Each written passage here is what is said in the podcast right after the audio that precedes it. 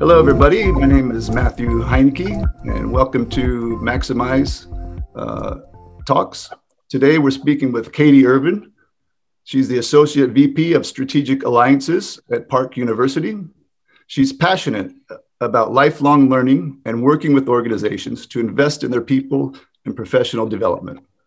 She helps organizations understand the importance of investing in their people's happiness at work. So, welcome, Katie. Uh, we're happy to have you here. Yeah, thanks so much. I'm thrilled to be so, here. You're welcome. You're welcome. So, my first question is uh, just kind of an icebreaker, but could you tell us something about yourself that's maybe uh, something different, something interesting or unique that nobody might normally know about you? Yeah, well, and I will say career wise, it's really interesting. Um, my background is this neat hodgepodge that has brought me to where I am today. So I did 14 years of corporate HR before I moved over to higher ed. Um, and being in higher ed administration, a lot of people think uh, that I, you know, am working on the traditional education side. And while I'm passionate about that, um, I'm fortunate to be able to use so much more of my HR skills. Um, and so I deal a lot with people and relationships and engagement and, you know how do we all work together and and um, bring our communities together? So i'm able to really mesh those two together which is nice. Ah yeah that sounds interesting. It's yeah it's, i'm sure it's interesting coming from like you said the corporate world to the educational world. Uh, what have you found have been the main, the main differences between the two the two areas? Yeah, and that that's one of the cool things that I get to do um, is uh, really bridge the differences. Mm-hmm. Um, so much we hear people say, "Oh, well, you don't need a college degree," or you know, college is so expensive, and and it is, and and I will say, education is continuing to to work on that. That is a never-ending discussion of how we, you know, increase value and decrease cost and things like that. Um, and the uniqueness that I get to do is say, you know, when I was a corporate HR leader, here's the gaps that I always found in my employees. And so we really need to make sure as a um, higher ed learning institution that we're really helping fill those gaps. Um, and to the point um, I'm currently building a certificate for students that is bringing those life skills. Everyone calls them something different, whether it's leadership skills, foundation skills, um, but it's all the same. Like, how do we, you know, deal with resilience and grit and time management? And you learn those things in a liberal arts education. We just don't always have the skills to explain it. Um, mm-hmm. and so, a quick example I have a almost uh, almost done freshman in college. He's he's finishing up this week, and during finals week, he's so stressed out, and he's like, "Mom, my English professor added another paper, and there's all this craziness." And I said, "You know, not only are you learning English and math and history." But you're learning these skills that are critical in life. You're learning time management.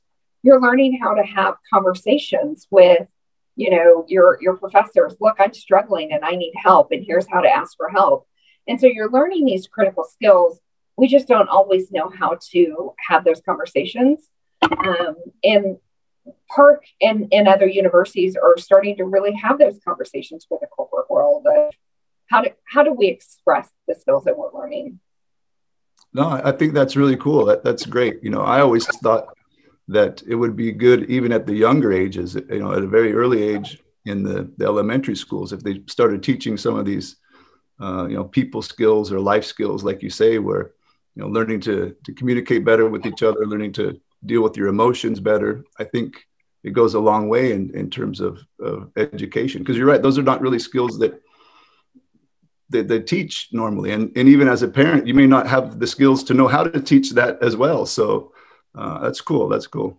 Yeah, and I, and I will say that is one of my passions. Before I came to Park, it's always been my passion, and so my my ultimate dream is to have a leadership institute that's age and stage appropriate. So we're having these. We're mm-hmm. talking about the same nine skills in middle school, high school, college, all the way up to retirement, and we're having the different conversations, but with my 17 um, year old daughter, I'm able to talk about, you know, this is a conflict. How do we deal with conflict? And even, you know, when they have disagreements, and she's like, oh, I'm so mad at so and so. Well, it's actually unkind for you to tell that to me and not tell it to her. And so you need to go to her and have a conversation. I know you didn't intend it this way, but it hurt my feelings. And so can we talk about that? Um, and it's really cool to see these teenage girls have these conversations and what valuable skills they will have. So there's not that girl drama. There's this very adult skill development of, hey, let's talk through this as adults. And, and I think if we can start that conversation early, the world will just be a better place. Oh, for sure, for sure. I think yeah, you'll have less less crime, less uh, you know, less poverty. It, just just having those skills, you know, even for myself, learning. The more I learn, the the the more happy I am, and the better my relationships are, and and the the more my my businesses grow. And so, yeah, I, I totally agree. And I agree about, you know, I, I think seeing my children. You know, my daughter is 18 as well, and yeah, she is way, way more mature than I ever was at that age. So it's it's cool to see how they're they're they're talking and, and they're doing things like meditating and mindfulness and all of that. Yeah, it's really interesting. Yeah, I love that. So, how do you think? Uh, you know, in your in your job at the university, what are some of the ways that you're trying to incorporate this?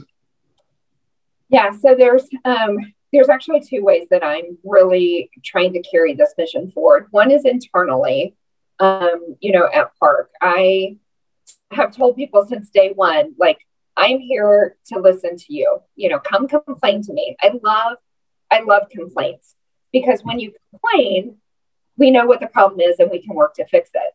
And that really comes from my HR world. I, I was the HR director for a luxury hotel here in Kansas City. And we really celebrated customer complaints because we know if a customer has a problem and complains and we're able to fix it, the likelihood for them to return increases and for them to share their experiences. And I think we're so afraid to hear complaints um, that we we don't welcome feedback. Um, and so that's one of the things uh, internally at Park that I really value is those relationships and conversations. And so I have people across the network come to me and say, I know this isn't in your lane, but here's a problem. You know, can you help me kind of problem solve and work through it? and it helps me build relationships but then it also helps look at the real root of the problem is it that we need to put training in it or is it you know something else the real root of the problem so i'm doing a lot of that internally at park and then the external with my role of strategic alliances is i work with organizations outside of park to help them find um, educational and development opportunities for their people. And so I'm spending a lot of time with, you know, community partners to say, what's that to-do list sitting next to your desk that you always want to get to that you can't because time and money um, is is a challenge. And then working through with them, is that really the root of the problem? Is that really what you're trying to solve? Um, and so I, I, just worked with a community partner and we've created a six month um, development program for their frontline supervisors. And it's these nine skills. Like we now affectionately call it the sushi list. And mm-hmm. it's these nine skills. And so we start working through the sushi list. You know, what do you want to work on this week? Or and so so I really I make sure that we're we're having the same conversations, whether it's internally or externally, about these nine skills. Yeah, that's really cool. I, I, I vote you for president because uh, I mean, I, I really like what you said that you, you said you love complaints. And I agree that, yeah, you know, people are, are afraid to complain. They don't want to, they don't want to look like the complainer. And there's a difference between complaining and trying to solve a problem.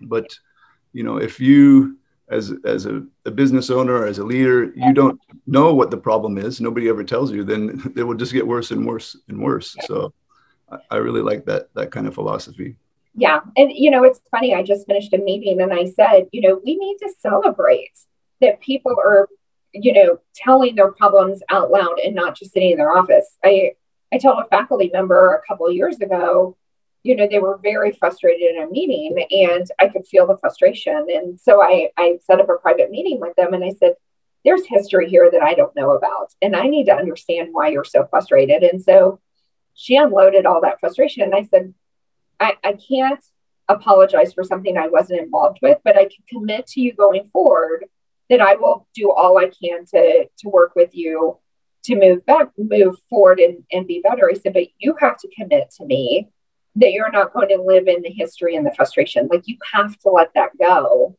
Because if you're going to sit around and just complain, then mm. then I can't do anything for you. But if you're committed to change, I'm all in. And the cool part is this faculty member now comes and shares with me all the time, like, okay, here's the next problem. How are we going to solve it? And it's like, yes, we are making traction because they're they're not sitting in their offices complaining. They're talking about it in public and that we should celebrate when people come to us with here's what i need fixed. Mm, no i agree. We we do a course on uh, psychological safety and i'm a big proponent of, of psychological safety and where you know just letting everybody feel like they have that voice. Their voice can be heard we're not going to judge you or criticize you for any of your your opinions or your ideas so. Yeah, yeah. i love i love it. Yeah i, I do too. So uh, i'm going to switch gears a little bit and talk about culture and not uh, particularly like uh, corporate culture but just cultural differences in the workplace. Uh, you know people working maybe from their different uh, religious backgrounds or political backgrounds or just uh, coming from different countries or different races. And so, what is your what are your experiences with cultural differences in, in the workplace? Yeah, you know, in this this is such an important topic, and it's not a new topic. Um, I am energized that we're talking about it more because I think it's so critical. Um, and as someone throughout my whole career have really prided myself, even, you know, when I was in HR, you know, it's not about the poster. You know, just because we have a poster that has all the colors and backgrounds and experiences, if we're not living that every day, if we're not elevating those voices, if we're not hearing the experiences, then it's just a poster. And it's actually more frustrating for people that we slap up a poster and say, look, this is, we're inclusive. Look at us. Um, and our actions behind it don't show that. And so the, the coolest conversations I've been having lately are just around this topic. You know, how do I, as an ally, always make sure that that I'm better and paying attention to my biases and my blind spots because we all have them. Um, but come come from a really positive place of wanting to learn and be better and grow and and that psychological safety that mm-hmm. that environment where we can say this may not come out right it's coming from a good place but help me understand um, and and i will say I, I have so many good friends in my network that are willing to be that voice for me but then more importantly saying it is exhausting for them insert label here um, to to be the spokesperson for that label. And so we say, oh, we have a person of color, so let's let's assume that they want to be the diversity officer. Let's assume there's one person of color that they want to be, you know, on the platform, and they want to be seen, and they want to be heard, and they want to be genuinely understood. But more importantly, we can't put all the pressure of their you know background culture you know country um, life. We can't put that weight on them. And that's the thing that i think i have learned so much in the last 18 months is with their grace saying to me we love you for coming to us and wanting to hear our, your our voice but we also cannot always be the poster for it. And so we need allies and others to make it safe to to do that. And and it's been it's been a journey for someone who's always been very proud to say, I want to hear every voice, mm-hmm. to know that there's more that I should have, could have, and in the future will always do. And that has great value. Mm-hmm. No, that's really interesting. I, you know, my wife, she's uh, she's from East Africa, but she's spent a lot of years growing up in Switzerland. So, as a person of color, being around you know predominantly white society, uh, she ran into this. You know, she was accepted, and, and there was there's no, I think there's a lot less racism in Europe than there is in the U.S. They don't really feel it like we do, but she did feel like somewhat like an outsider. You know, of course, and her her what she kind of says is you know as outsiders wh- wherever you're an outsider it's you always feeling like you have to push to get in. You're trying so hard to get in to get in all the time. But it's less work if the insiders bring you in right? Because i'm one person trying to reach out to many but if there's many people trying to reach out to one it makes it so much easier. So i, I thought that was an interesting uh, insight from her.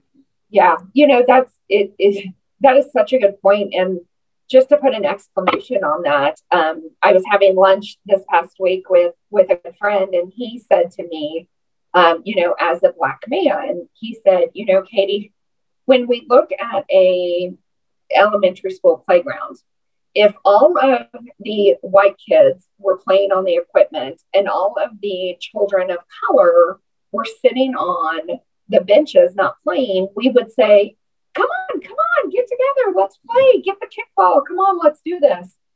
But once we shift to the corporate world, we don't do that anymore.